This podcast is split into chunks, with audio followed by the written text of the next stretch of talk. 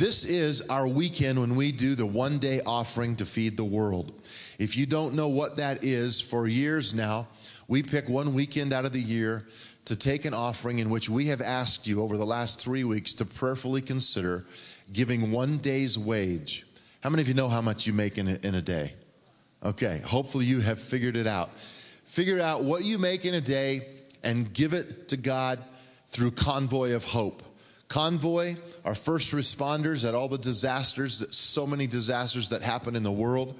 Um, they feed thousands of kids every day, and we have partnered with Convoy of Hope to make a difference. As I talk, Hal, come on up here. I want to introduce you.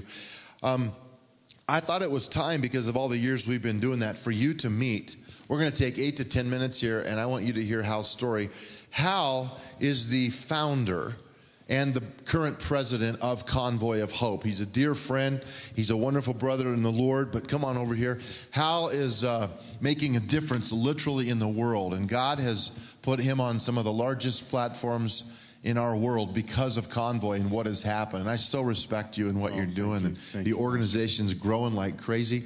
And today at the end of our service, we are going to ask you to consider, maybe you've already brought the check, but writing a check made to Timberline Church, but every penny of it goes to disaster relief, and none of it stays here. Timberline doesn't benefit any from this offering.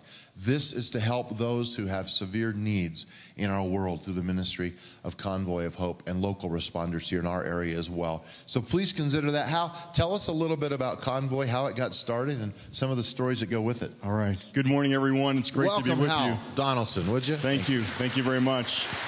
Thank you. Thank you, Pastor Derry, for the invitation. Your pastor this week has been uh, giving me a hard time.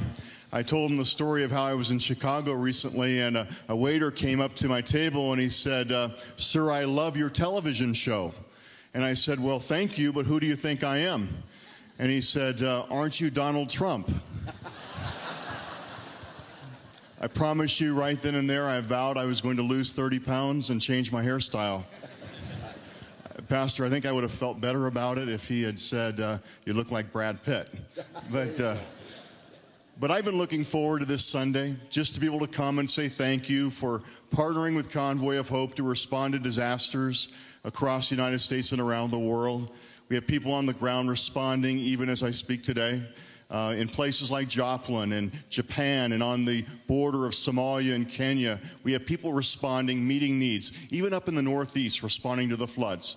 That's been made possible through your One Day to Feed the World offering.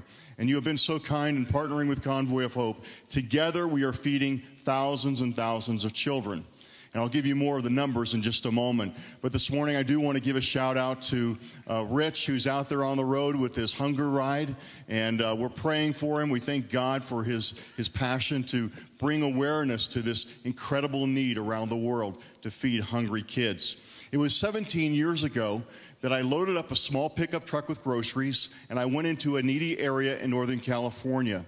And I stood up on the back of that truck, passed out groceries, and I told people that day, "Jesus loves you, I love you, and there's a church right here that loves you too."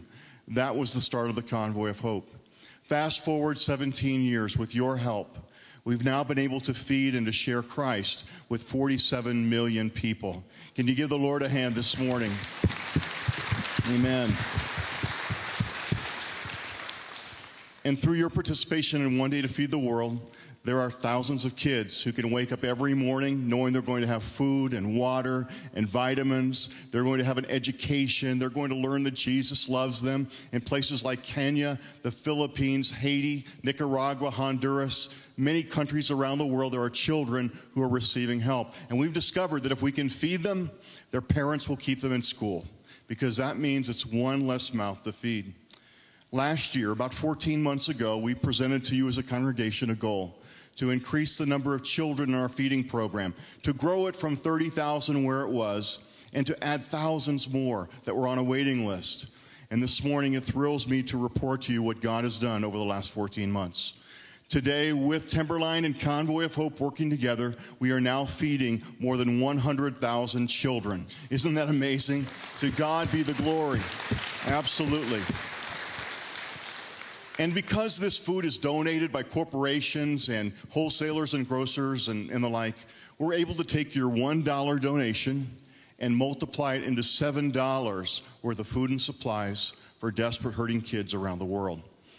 You know, I've told my children through the years, I have four daughters, and I've told them through the years, what we do for the poor and the suffering, God will do for us. And the other day I was riding in the car with my youngest daughter, Hallie, and Hallie has the gift of manipulation. You know what I'm talking about? And out of the blue from the back seat, she said, well, Dad, God wants me to have an ice cream cone. I said, really? What makes you think that? And she said, well, I gave my allowance to Convoy of Hope, and you said God would give back to me. I think I want a cone. We're still working on her theology for sure. God hasn't promised us ice cream cones, but his word says it this way, that if we will partner with him to meet the needs of the poor and the suffering, he in turn will bless everything we set our hands to. In Deuteronomy fifteen, it says he'll bless our homes, our businesses, our finances, our health, if we will help the poor and the suffering. I stand here today because of people just like you who reached out to me generously when tragedy struck our family in nineteen sixty-nine. This particular night, my parents were supposed to go to a business meeting, and I was supposed to stay home with a babysitter with my two younger brothers and younger sister. But that night, the babysitter was late, and so all four of us kids piled into the car, and we were going to have to go to the business meeting with our parents. My father was halfway down the road when he looked in his rearview mirror, and he spotted the babysitter pulling into our driveway. And so Dad made a U-turn, dropped the four of us kids off, and we would spend the night with a babysitter after all. Minutes later, my father's car was hit by a drunken driver, and he was killed instantly. My mother was seriously injured in the car. She'd been in the hospital for several months with broken bones and internal injuries. And that night changed my life because my dad didn't have insurance, and the man who hit him didn't have insurance. And so our family had to go on welfare. As a twelve-year-old boy, I didn't like what my life had suddenly become. There were many days that the cupboards and the refrigerator were empty. There were times I had to go to school with holes in the in my jeans, and that's before it was fashionable to have holes in your jeans. But night after night, I would hunker down outside my mother's door, and I would listen as she cried herself to sleep. And she'd pray for her kids and ask God to provide. You know, those were difficult days. But friends, I didn't become bitter because of people just like you, who would come to our door week after week with bags of groceries. I can tell you this morning, every can of soup they gave, it gave us hope that tomorrow could be better than today. I committed my life to Jesus Christ as a teenager because I saw the compassion of Christ living out in their lives. And they would tell us week after week when they'd come to our door with groceries, they'd say, Jesus loves you, and he has a plan for your life. He has something that he wants you to do. He spared your life. And those words sank in. They had credibility because of their compassion and their authenticity. I'm sure that the enemy thought that he had won a major victory the day my father took his last breath on that California highway. But little did he know that God was going to take my father's mangled automobile and transform it into a fleet of semi-trucks that would crisscross this country, reaching millions with the love of Jesus Christ. Can we give the Lord a hand for doing that this morning? Amen. I'll close with this quick story. I was in Kenya just recently, and they introduced me to a young girl. She was ten years of age, and she just clung to my side. Then they told me her story, how at the age of eight, this girl had been raped, and now she was H I V positive. And she just clung to my side, didn't want to leave, didn't want me to leave. I looked around that schoolyard, that feeding program that she's a part of, and I saw about seven hundred children that are in the program in a place called Mathari Valley. Mathari Valley in Kenya is one of the poorest places on the planet. five hundred thousand people live, and the best way to describe it is in a city of children's forts, made of plastic and made of aluminum and cardboard. They all live together, five hundred thousand, without electricity, without any running water, no sewage system. And this little girl lives right in the heart of that. But she had been rescued and brought to our feeding program. And then I looked around at these seven hundred kids. They all were in uniforms. They were learning to read and write. They were learning that Jesus loves them. And then, friends, I looked around the exterior of that schoolyard, and I saw hundreds and hundreds of street kids peering through the fence. They didn't have uniforms. They were living off of garbage heaps in Mathari Valley. They didn't have pure drinking water. In, in fact, they were sniffing glue to take away their hunger pangs. And my heart broke, and the tears began to flow down my face because I knew the job wasn't done. That there were thousands and thousands more in Mathari Valley alone that needed to be part of that feeding program. But the Lord gave me comfort with this thought, that he hasn't asked us to save every child. All he's asked us to do is to do all we can so that kids like this little girl don't have to go hungry. And one day they'll have the opportunity to walk on streets of gold. Through your participation in One Day to Feed the World, this is what you're doing. You are opening your arms, and you are inviting these street kids inside the fence, and you're giving them a future. Thank you for being a part of One Day to Feed the World. We love it, appreciate you so much. On behalf of the thousands of kids you are feeding, God bless you. Pastor Gary. Amen. Thank you, Hal. We want to pray for you. Thank you. I'm going to ask Jeff and Brian to come as we pray for Hal and Convoy. You guys, what's so exciting about this is we're part of this stuff that happens all over the world through what goes on today in a One Day to Feed the World. And it's a sacrifice. It's a lot that is asked of you.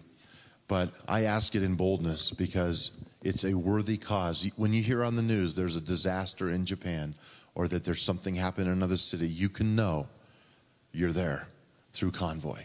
And there are our hands on the ground.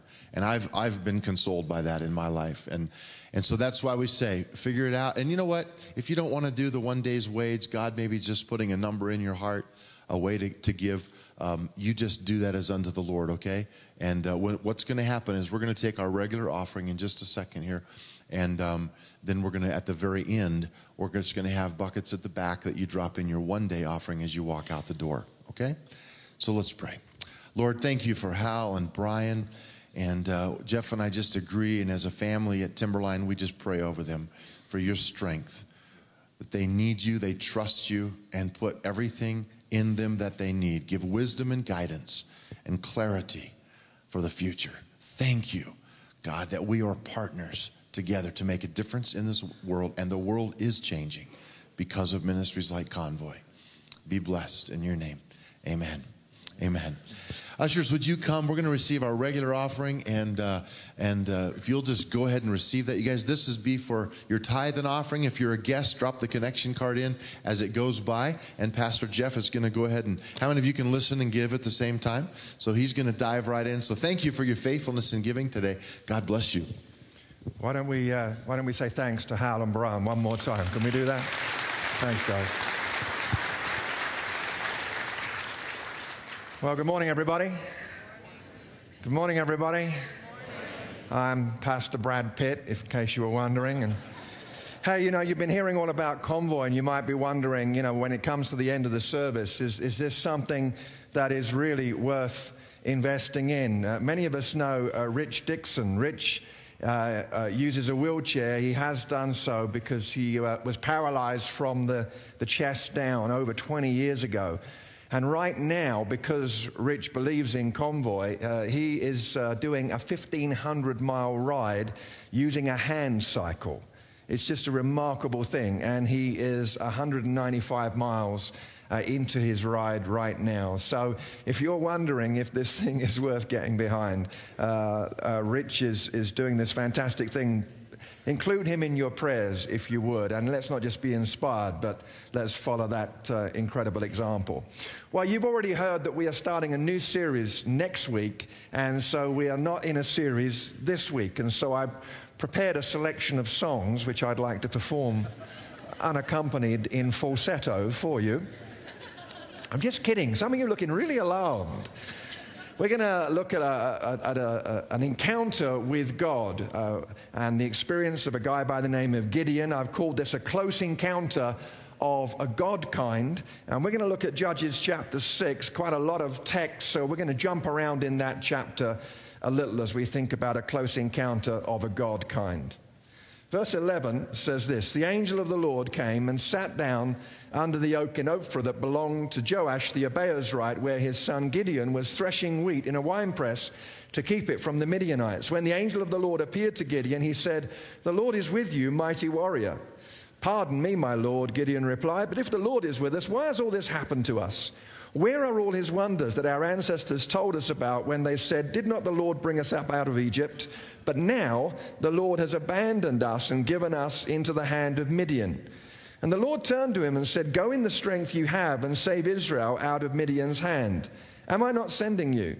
"Pardon me, my lord," Gideon replied, "but how can I save Israel? My clan is the weakest in Manasseh, and I am the least in my family." And the Lord answered, "I will be with you, and you will strike down all the Midianites, leaving none alive." Verse twenty-four says, "So Gideon built an altar to the Lord there and called it, 'The Lord is Peace.' To this day it stands in Ophrah of the Abiezrites." That same night the Lord said to him, "Take the second bull from your father's herd, the one seven years old, tear down your father's altar to Baal, and cut down the Asherah pole beside it." And then verse twenty-eight, "In the morning when the people of the town got up, there was Baal's altar demolished with the Asherah pole beside it cut down and the second bull sacrificed on the newly built altar. They asked each other, 'Who did this?' And when they carefully investigated, they were told, 'Gideon, son of Joash, did it.' The people of the town demanded of Joash, 'Bring out your son, he must die, because he has broken down Baal's altar and cut down the Asherah pole beside it.'" How many of you folks who are married uh, got married sometime between nineteen seventy and nineteen eighty-five? If that was the case, just raise your hand. Sometime between nineteen seventy and nineteen eighty-five. Congratulations. Let me tell you that if there's nothing on T V and you just want a good laugh, pull out your wedding photographs.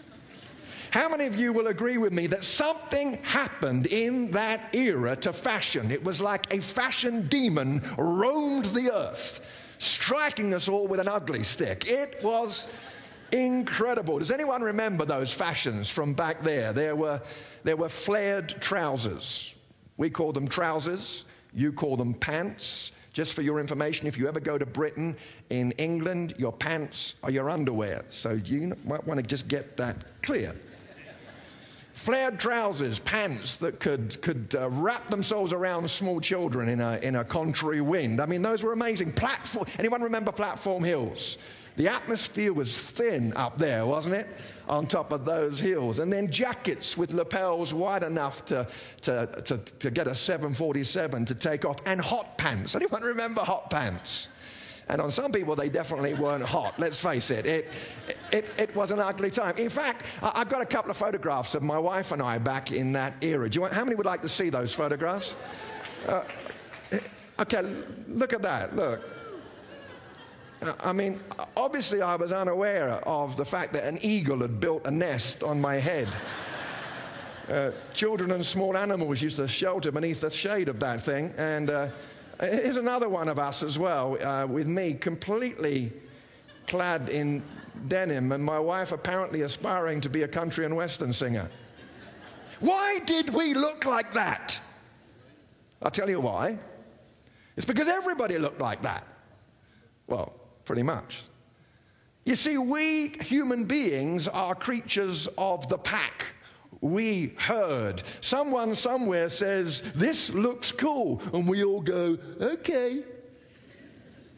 And we run out and buy it because we want to look like everybody else is supposed to look. It's the fact that we are creatures of conformity. thirty-one hundred years ago, Israel was in big trouble in the Promised Land. How do you get in trouble in the Promised Land? It's really easy. All you have to do is want to be like everybody else. one hundred fifty years had gone by since Joshua had led the people into that land. And now Israel is constantly doing evil things.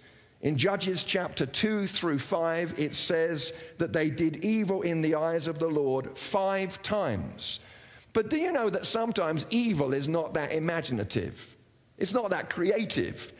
What we actually end up doing is just, we end up doing what everybody else is doing. We conform, we fit in. We are called to be different because God is different.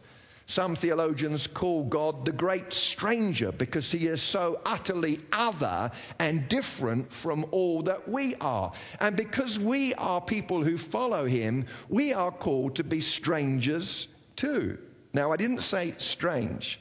How many know that some Christians don't need any permission to be stranger than they are? Nanu, nanu.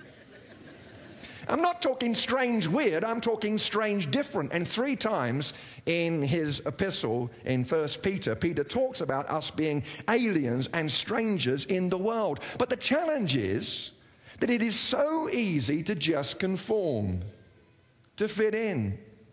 And that's exactly what happened to the Hebrews when they got into their promised land. The Canaanites were there, and guess what? The Canaanites, in their religion, they'd, they'd had offerings of sheep and cattle, just like the Hebrews. They had a priesthood with twelve priestly families, just like the Hebrews. They had, uh, uh, they had prophets, they had psalmists, they had scribes. They centered their whole life around the agricultural calendar, just like the Hebrews. And so it wasn't very long before the Hebrews kind of thought, well, we're all kind of the same, aren't we? So let's just fit in. The Canaanites worshipped a bull. And what's one of the first things that happens to Israel when they get into their promised land? They worship a golden calf. Because there is this pressure to just be the same. And right in the middle of all of this mess, brothers and sisters, what God does is he raises up an ordinary, trembling, fearful guy like Gideon to attempt to nudge Israel out of her sleep and do something different. And there's an encounter with God that happens. So what can we learn from that encounter? If you're following the bulletin, follow along with me. First of all, I want you to know that this encounter with God led to suffering for Gideon. It led to suffering for Gideon. Let me jump to the end of the story, or the end of this part of the story for a moment. Look at verse thirty. The people of the town demanded of Joash, "Bring out your son, he must die, because he has broken down Baal's altar and cut down the Asherah pole beside it." Boy, that shows how low Israel had got. But you see, as a result of Gideon meeting the angel, Gideon tears down this Baal altar and Asherah pole. More about that later. But the people of the town don't go, "Hallelujah, hand me a t- tambourine that I might headbutt it." They get really upset. And as a result of meeting God, the angel of the Lord, Gideon goes into suffering. Can I just say this?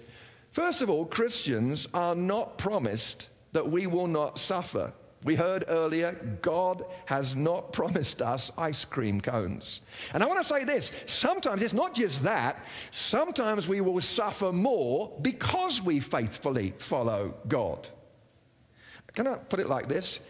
If you're not a Christian and you're looking for a quiet life, don't get around Jesus, because he might mess your life up in the very best possible way. But often, brothers and sisters, when other Christians suffer, we start coming out with stuff that frankly isn't helpful because we don't like to see them suffer. And then we end up sharing slogans that hurt them. Have you ever... Have you ever been around people, you know, someone gets sick in the church and immediately people show up and they say, "Well, you know, you're, you're sick because you haven't got enough faith. That's your problem." "Oh, thanks a lot. Now not only am I sick, but I'm faithless as well. That's, that's really helpful. Thank you very much." Or, or, "Here's the reason why you're sick. There's sin in your life." "Oh, thank you very much. Now I'm sick and faithless and sinful. Is there any other good news?" Or they'll say, "Well, you're sick because this is God's will." "Oh, really? Let me tell you something. God doesn't always get his perfect will done. That's why we pray, 'Your kingdom come, your will be done.' It isn't God's will that children starve today. And because something happens doesn't mean that God initiates it. He can redeem it. God did not initiate the tragedy that came into Hal's family and life, but he has redeemed that tragedy." Or there are some people who say, well, I, I'm just going to insist that this sick person is not going to die. In fact, on Facebook recently, uh, I saw a statement. And by the way, when I say this, please don't say amen because you'll embarrass yourself because it's the wrong statement. I just give you the warning. It said this, it said, faith is not believing that God will do something. It's knowing that he will do something. You know, that sounds really good, but often we don't know what he's going to do. We don't know what he's going to do. And what can happen is that Christians get sick and we pray and we deny their, the reality of their sickness, and sometimes they never get to say goodbye because we're refusing to accept that they're going to die, and they die with an, a, a sense of shame, feeling like somehow they've let God and the rest of us down. Isn't it true that we should pray for the best, prepare for the worst, and then realize that the worst is not the worst because Jesus has beaten death? You know what I learned from the forty chapters of the book of Job? I learned that when you're in trouble, irritating people will show up. And sometimes we do great damage to people. A few weeks ago in England, I met, I met Jenny. Jenny is a... is a wheelchair user. She's been disabled for many years. And I preached one night and I talked about this stuff, and I apologized to the group of people who were using wheelchairs. I said, I'm really sorry. I'm really sorry for all these silly slogans that people have said to you. I'm really sorry that we've wounded you the way we have. I'm sorry that when you came forward for prayer about your finances, someone tried to pull you out of the wheelchair and they didn't even bother to ask you what you wanted prayer for. I'm sorry that we experimented on you. I got pretty animated about this. And the next day I wandered over to Jenny and she was sitting there, big smile on her face. I said, good morning, never met her before. She said, thanks for saying what you said last night. She said, something happened to me last night. Something lifted off of me. In fact, I spent two hours on the telephone to my son talking about it. When you apologize for all that silly stuff that people say, I felt a burden lift. And she said, I came in here this morning and my friends have been coming up to me and they've been saying, what's happened to you? And she said, for the last year, I've not been in church. I got fed up with going to church because they all told me I didn't have enough faith. And she said, my skin had turned gray. I was pallid with depression.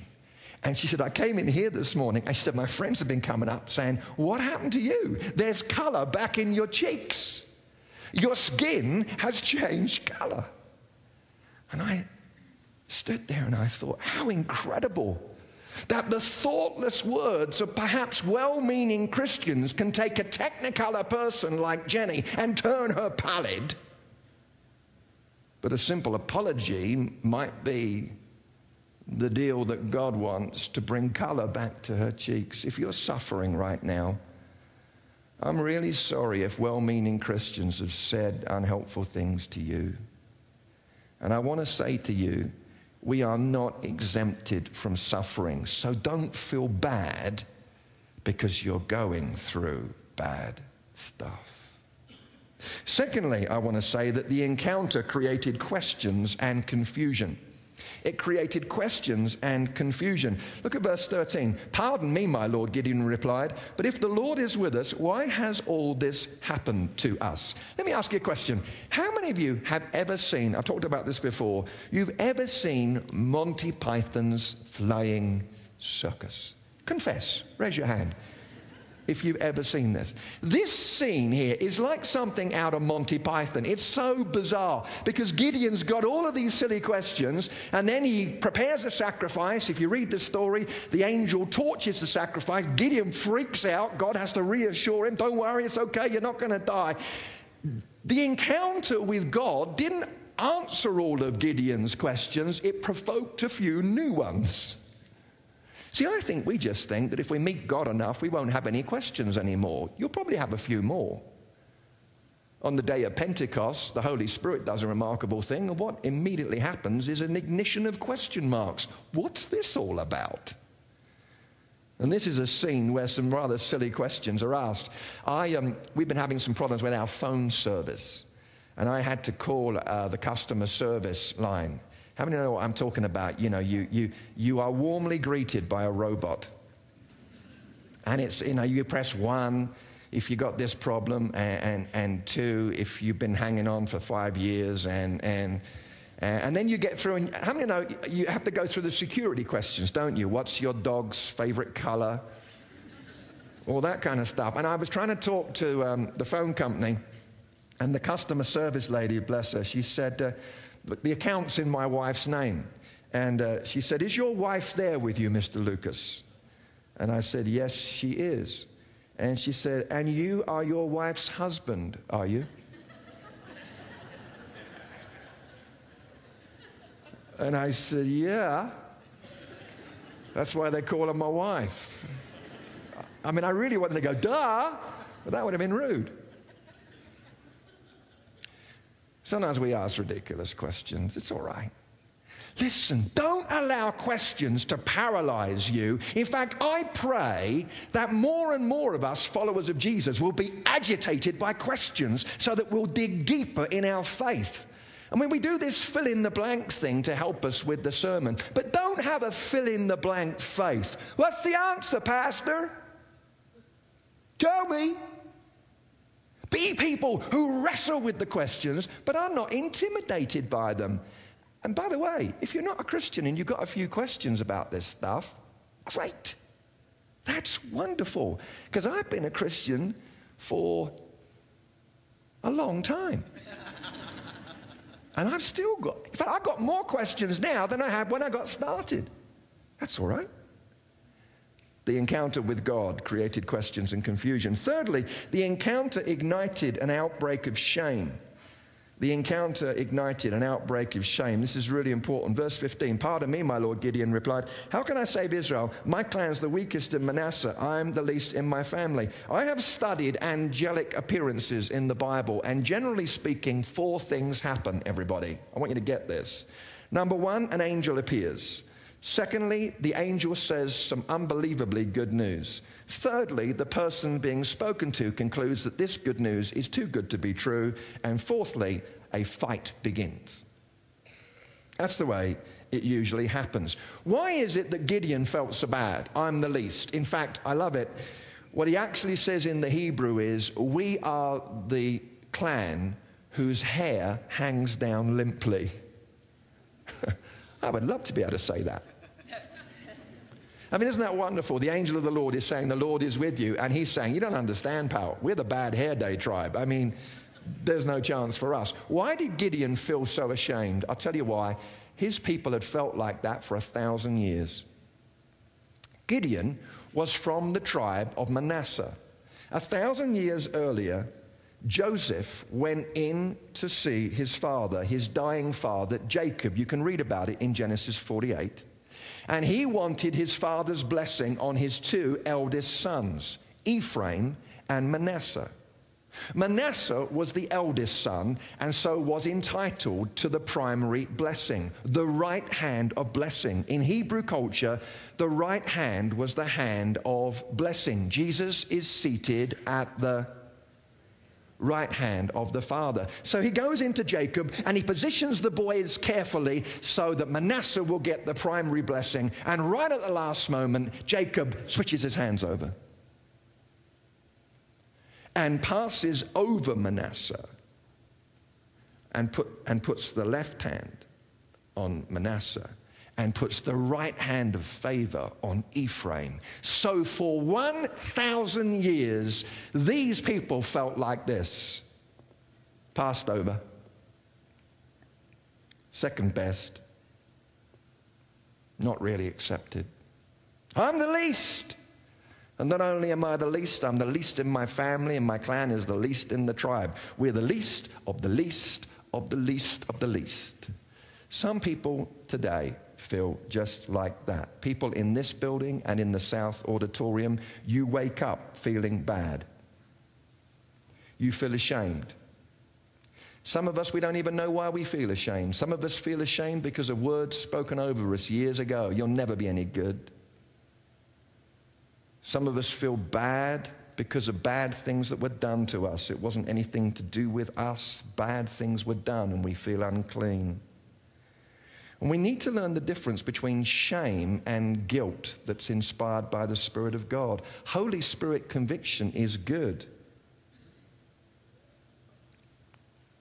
But you know, shame is a blanket that smothers us. Guilt is targeted and says, no, this is what's wrong. In fact, Bob in our chapel this week, he said, guilt says you made a mistake. Shame says you are a mistake. Shame defines us by our worst moments. When I was praying about this last night, I felt like I needed to say this today. Some of us, because of shame, we always feel like we're standing outside the circle. This affects our friendships, it affects our church lives, it affects our marriages. We stand outside the, shir- the circle because of irrational shame. And you know what that means? It means we're constantly asking people to invite us back into the circle of acceptance. And we step back in because they assure us. And then we step back out again, waiting for them to invite us back in again. And we spend our lives ashamed. At that same conference where I met Jenny, I met Anne. Someone was preaching one night, and I was just in the congregation. And he gave a, an altar call, a response time. And Anne, an elderly lady who uses a Zimmer frame, a walking frame, she shuffled forward and stood at the front, her head bowed, weeping. And this doesn't often happen to me, but I just felt like the Holy Spirit said to me, go over to that woman, put your hand on her shoulder and say to her, what do you think you're doing here? I thought, that's a really weird thing to do. How many know that I'm really weird? I wandered over to her and I put my hand on her shoulder. I said, honey, we don't know each other. My name's Jeff. And I just submit to you that I feel like the Lord is saying to you, what do you think you're doing here? You don't belong here. You don't need... You don't belong here weeping like you are. She said, I can't believe this. She said, she said, I always go forward. I always repent. I always feel bad. She said, my friends tell me, you haven't got to go forward every time. Why do you always do that? She said, no wonder God's telling me, what are you doing here? It makes sense. She said, I can't wait to tell my friends. I've got a gang of ninety-year-olds. When I tell them, they're going to come and find you and kiss you. A terrifying thought. What are you doing there? And some of us instinctively are like that. And we can never get the fact that God is not mad with us. Some years ago, I was preaching in a church, and I was talking about this right hand of God's favor. No one knew that I was going to preach on that that night, except me and God. And I was just about to get up to speak when one of the leaders of the church, a lady, Linda, wandered over to me. She had that spooky look in her eyes. Does anyone know what I'm talking about? That spooky look. Ooh. And I, I, she said, she said, Jeff, I feel like God wants me to do something. I said, Linda, I'm just about to speak. She said, no, I've got to do this. I said, okay, get on with it. And she said, stretch out your right hand. I put my hand out. And, and she didn't say anything. She just took some anointing oil and poured oil onto my right hand. And she said, that's it. And I got up to speak on the right hand of God's favor with my own right hand dripping with oil that symbolizes the Holy Spirit. Do you know why? Because God was yelling at me, don't you know? I love you. And some of you are looking at me right now, you're going, how come you have those experiences? I'll tell you why. Because God likes to bless stupid people like me. You see, maybe you got more faith, but God knows. He, he probably says, it's Lucas, bless his heart. He doesn't even know how to drive on the right side of the road when he's in America. So we better grease him up with oil from the Holy Land just before he preaches so that he will get it. I love him.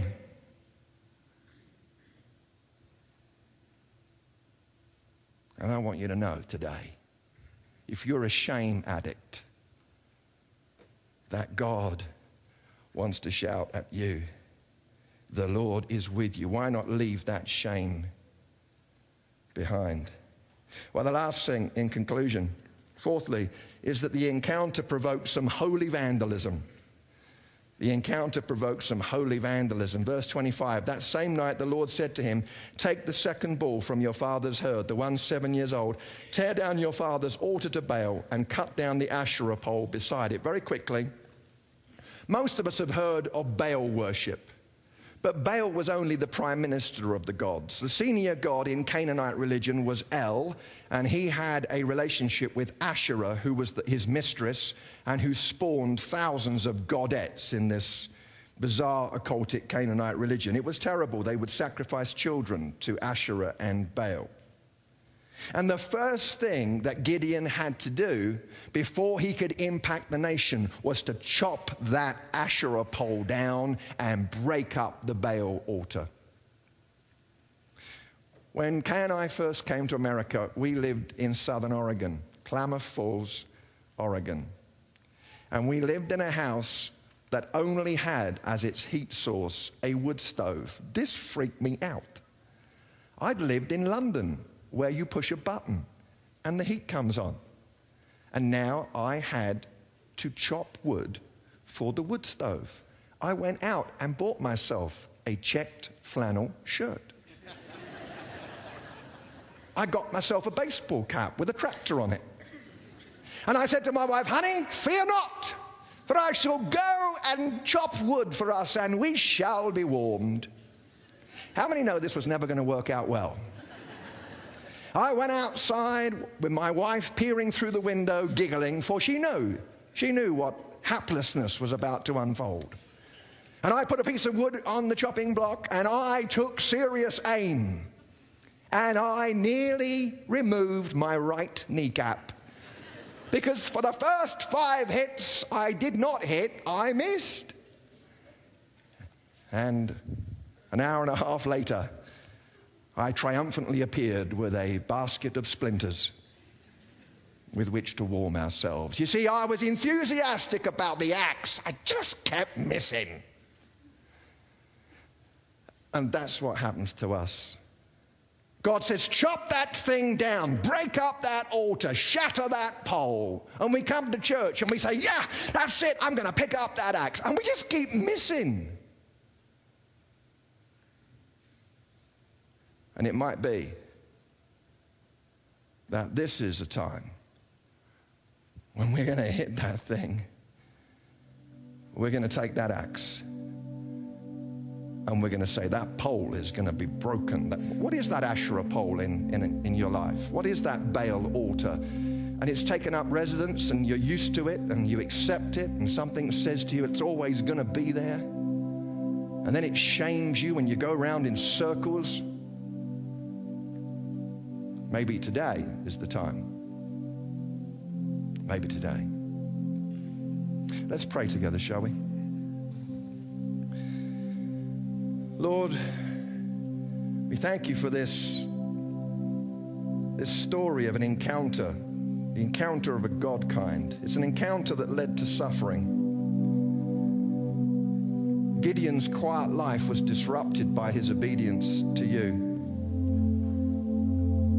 And Lord, we want to pray today for any who suffer, that you will strengthen them, that you will grant them grace to be faithful, healing, strength, power, wisdom. We pray for those of us who walk with those who suffer. Grant that we would never hurt them with well-meaning words that bruise.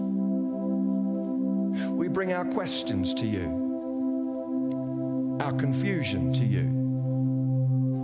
and we ask you to help us to dig deeper in our faith and wrestle with those questions. But then, Lord, we want to bring our shame to you. I want to just pause as our heads are bowed. I felt very specifically this thing about stepping into the circle and waiting for people to in, and we step out again and then waiting for people to invite us back in again. And I, I just have a sense that very specifically that described some of us. I want to ask you, if that's you, just put your hand up right now, please. Just briefly hold it up in the air for a moment and, and put your hands down. I want to speak specifically in prayer over these people. Thank you, Lord, that you invite them into the circle for keeps. I pray, God, for each one of them. that you will break this pattern of stepping in, stepping out, and that where shame shrouds us, that we will know your peace. And then, Lord, we pray about those Asherah poles that need to come down, those altars that need to be shattered. And God, we ask you that not only will we feel motivated to swing the axe, but that we will hit the target by your grace, so that we might be different. Our time has gone, but I quickly want to ask this as our heads remain bowed. I wonder if there are people here today who would like to say, yes, I've got questions, but I want to be a follower of Jesus. I want to make that step. I want to become a Christian. Can I ask, wherever you are, be it here or in the in the South Auditorium, if that's true for you, you want to make that decision right now, and maybe you've been kept away fearing that you had to have all your questions answered, but you want to make that choice now. Can I ask, if that's true for you, would you just slip up your hand for a moment, please? Hold it there for a second, and then put it down again. Just do it now if that's your choice. Thank you. That's that's fantastic. I want to say to you, just call out to God right now. Ask him to forgive you your sin. Invite him to take charge. Becoming a Christian is a simple step of saying, I want to follow you, Jesus. You died on the cross for me. You're alive right now. I choose in this moment to make that choice and become a follower of Christ. If that's where you're at, just let him know in your own words, and he will hear you. Also, our prayer team will be here at the end, and we've got little booklets here that can help clarify that decision for you. So please make sure that you come and have a, just wander down to the front when the service is done, and we'd love to help. God bless you. Let's sit up together, shall we? And we are going in a moment to have our final benediction prayer. We're not going to to sing a song as is our normal habit, because our closing worship will be our participation in this One Day to Feed the World offering. And so I would like to invite you, uh, if you'd like to take some moments to prepare that offering right now, because in a few seconds uh, we are going to stand and uh, and uh, dismiss this service. And then when, when we've had that prayer, if you want to sit back down again and, and continue to prepare your offering, and then uh, uh, head for the doors when you'd like to, that would be great. If you're able, would you stand with me one more time? Let's stand together. Lord, take us now into a new week as carriers and as those who enjoy the grace of God. Yes, Lord, convict us of sin, but save us from shame. And may we know that you are with us. We agree together in Jesus' name. Everyone said, amen. Hey, have a wonderful weekend. Yesterday was winter, today is summer. So who knows what's next? Have a great weekend. Prayer team are here. If you want to sit down and prepare that offering before you go, that will be great. Stay safe. God bless you.